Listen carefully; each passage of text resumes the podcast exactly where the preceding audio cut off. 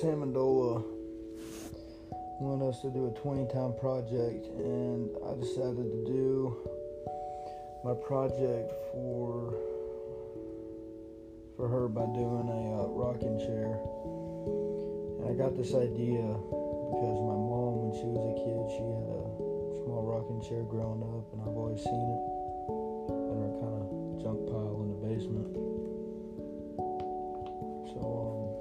I decided to do it, and um, I also decided to do it because since we're kind of forced to do a project like that for such a big grade, I thought, well, since I'm gonna do something, I might as well do it for somebody else also. So I decided to do it for my girlfriend's uh, nephew. He's about three or four years old. Um, so I decided to make a rocking chair. Um, I started out Home Depot and I bought, um, I started buying the material. Um, I bought the cheapest, hardest wood I could find, and I think I ended up buying um, one and a half inch by like one and a half inch pine wood post or a southern pine post. From there, um, those became my back posts,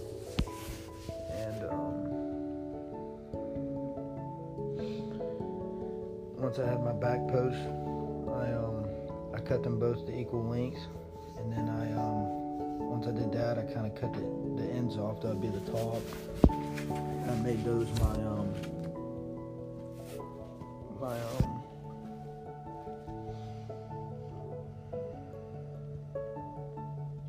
I made those my um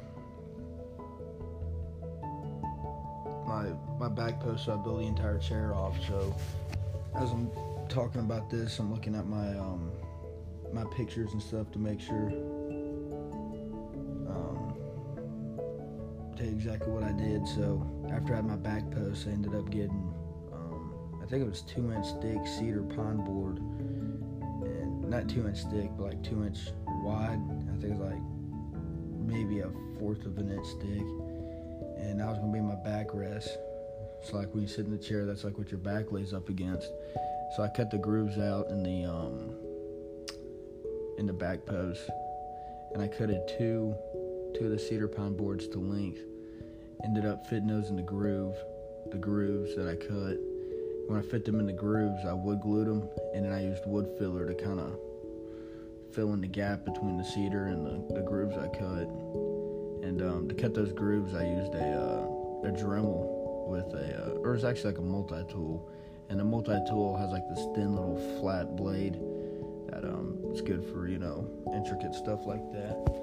Um, and once I had that, I made my armrest. So I made my armrest out of the same stuff I made my back post out of, and um,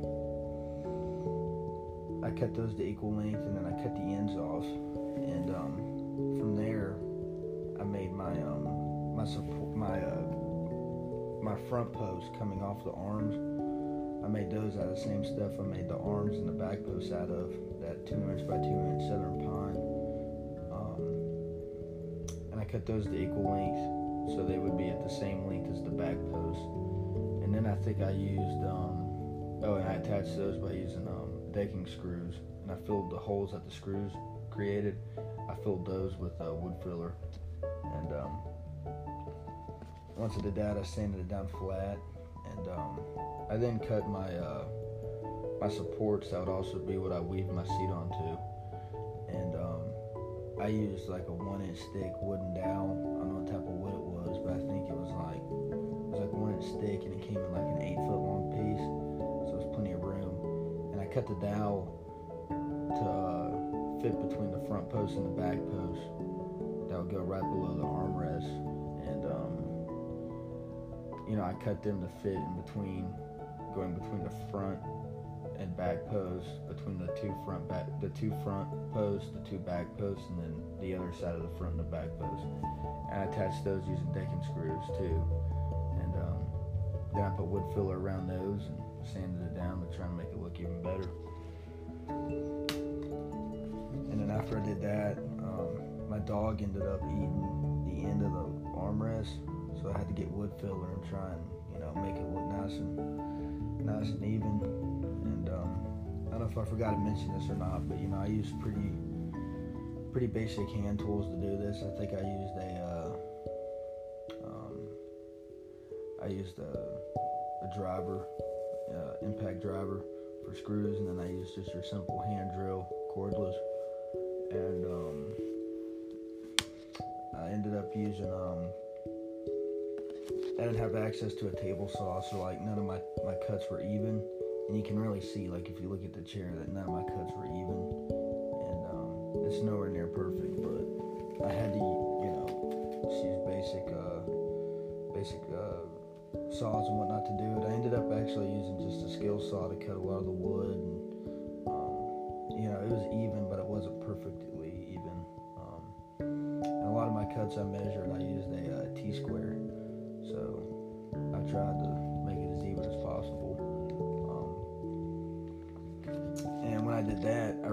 that my front post and my back post weren't long enough um, to where the chair would be high enough off the ground for when I attached the rocker. So I ended up just using that um, Southern Pine, that two inch by two inch Southern Pine.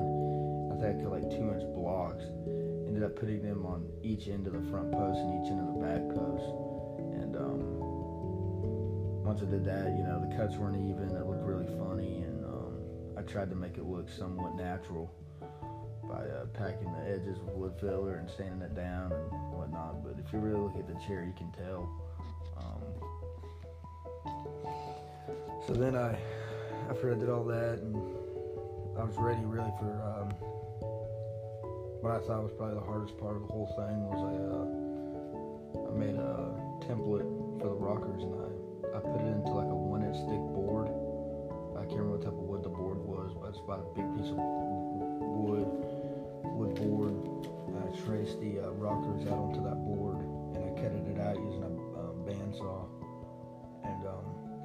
that seemed to work out pretty well. I was pretty happy with how they came out. And then I attached them to, you know, either side of the uh, front back post using decking screws. And then I patched the holes on the bottom with wood filler. And then um, once that happened, the chair was pretty much done, other than the seat. So I, uh, I just did a lot of wood filler, a lot of sanding. And uh, when it came to the sanding, I started out pretty aggressively, and then I realized, you know, I should probably use kind of like a, a really fine grit sandpaper. I think it was like 220 finishing paper for like furniture. Ended up just really cleaning up the edges on stuff using that, um, cutting it into strips, and just really being easy with it. Um, and then after that, I went and bought my paint, and I, I ended up. The first thing I bought was like a furniture paint, and uh, you paint it on with a brush, and um, it wasn't working out because the brush was leaving strokes in the paint, and it just wasn't looking all that good. And, um, I ended up sanding that paint off, and I went back and I bought a different type of furniture paint that was still paintable with a brush. I put that on there, and it didn't look anywhere as good as I wanted it to. So then I ended up just buying um, ended up sanding that off. I went back and I ended up just buying some um, really high-end spray paint. Was by Rust-Oleum and it was called chalk paint for furniture. And um, I gave like two or three coats of primer and I sanded it between coats and then I painted it with this chalk paint. It was kind of a cream white color.